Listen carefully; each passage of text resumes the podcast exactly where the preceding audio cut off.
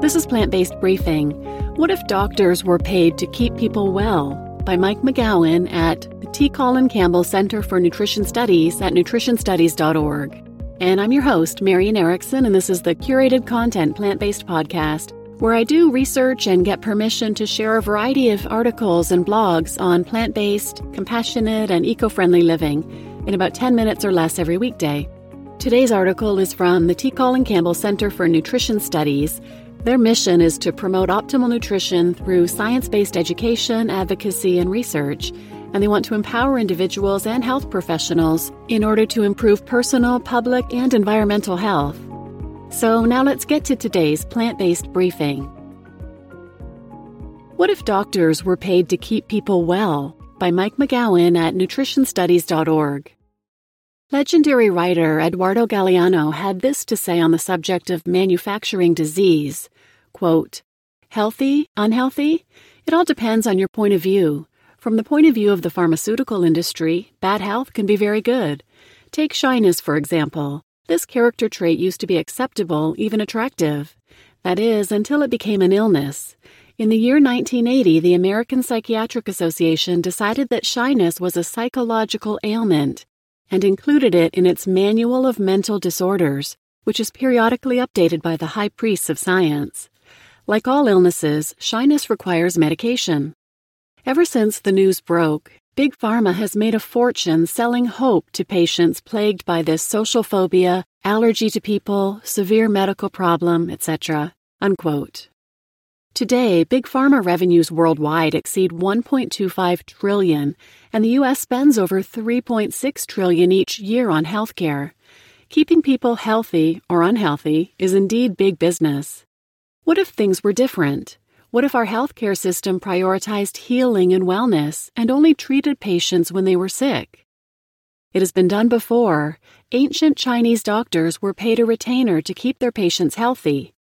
If a patient did get sick, the doctor would not be paid for that person until he or she got well. Doctors who performed surgeries in this type of system were considered inferior because they were unable to keep their patients healthy. What if, like in ancient China, our healthcare system placed people over profits and doctors were paid to keep people well rather than just manage their diseases? Close to 80% of all chronic diseases are caused by diet and lifestyle factors. If the U.S. were to adopt an ancient Chinese like system where people's wellness was the priority, a doctor educated on the powers of nutrition would most certainly prescribe a healthy plant based diet to her patients. Why? For starters, a whole food plant based diet is the only diet proven to reverse heart disease, early stage prostate cancer, and type 2 diabetes. In addition, according to a study by Harvard University, a healthy plant based diet, along with a few other simple lifestyle changes, can extend a person's life by 12 to 14 years. Well, you can do the math. Dr. T. Colin Campbell has estimated that if everyone in the U.S. adopted a whole food plant based diet, healthcare costs could be slashed by 70 to 80 percent. Conservatively, this would result in a savings of over $2.5 trillion per year, as well as the prevention of hundreds of thousands of premature deaths. Even just reducing the need for hospital visits would save lives. Many years ago, the Journal of the American Medical Association estimated that 215,000 deaths per year in the U.S. are due to medical care or errors. Johns Hopkins University reports that the number exceeds 250,000. 2,000 deaths per year from unnecessary surgery, 7,000 deaths per year from medication errors in hospitals, 20,000 deaths per year from other errors in hospitals, 80,000 deaths per year from infections in hospitals, and 106,000 deaths per year from non error adverse effects of medications. Part of the problem is that doctors are being taught by the very same system that is profiting from disease and producing so many medical errors. According to a recent study, the leading source of information for doctors on how to treat patients is drug representatives, and the most common reason that doctors give is that it saves them from having to do their own research. Over 50% of doctors list Wikipedia as their first choice for finding information on how to treat their patients, and many doctors also list YouTube videos posted on drug company websites as favorite sources of information. Yikes.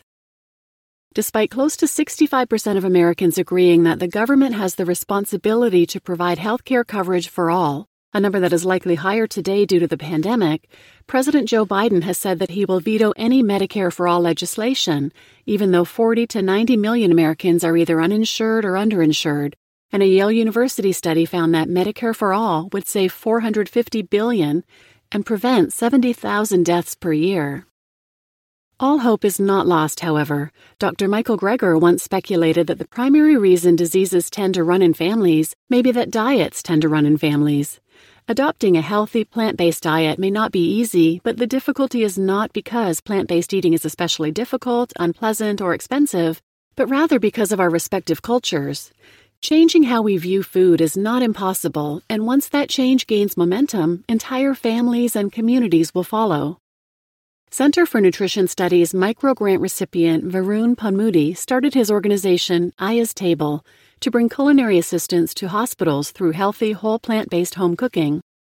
Aya's Table leaves the added oils, sugars, and animal products behind and provides health promoting meal plans to people of all backgrounds through culinary traditions and familiar flavors. Varun hopes that Aya's Table will one day be the culinary arm that physicians embracing lifestyle change can rely upon and trust. Patients participating in the culinary rehabilitation program are already reporting strong results. Although the Affordable Care Act, ACA, has been called a compromise on a compromise, it is also a step in the right direction. I was surprised to learn that there are provisions in the ACA that attempt to change some of the ways in which doctors get paid. The first are accountable care organizations, ACOs, who work together to achieve agreed upon targets and to save on expenditures. Providers have an option to earn an extra bonus by year's end if they are able to keep their spending below expected financial outcomes. How so? Quality indicators are used to measure the quality of the healthcare service by monitoring how well doctors are able to control or improve disease markers, or by how often they are able to keep their patients out of the hospital. As a result, a financial incentive does exist for participating providers to reduce their costs by prioritizing the wellness of their patients. A second alternative payment model may be introduced as well, where doctors are paid a monthly management fee of roughly $20 per patient.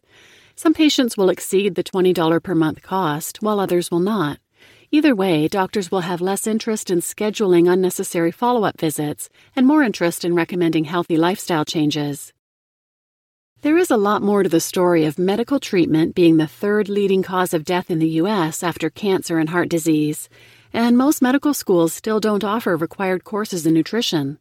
We could also speak ad nauseum about the many reasons why the U.S. spends the most on healthcare globally, yet still ranks last among industrialized countries in most quality of care measures. But what if we decided to no longer wait on empty promises from our elected officials? What if we demanded a different direction and created a seismic shift in perspective from our healthcare system and how it operates? What if most people didn't need to go to the hospital simply because they addressed diet and lifestyle factors and had a doctor in their corner who was paid to keep them well? What if, indeed? You just listened to What If Doctors Were Paid to Keep People Well by Mike McGowan at nutritionstudies.org. And I'm your host, Marian Erickson, and I'm excited that these ideas are starting to get some traction I often hear people refer to our healthcare system as our sick care system, which essentially is what it is. And as always, I'll have a link to the original post in the show notes. In that post, there is an editorial cartoon with a patient lying in a hospital bed and a doctor looking over him. The doctor says, But then again, why change your diet when you can just keep sending me to the Bahamas twice a year? Pretty much sums it up. And if you'd like to support the podcast, one of the best ways is simply by sharing it with someone you know. So please do so, and thanks for listening.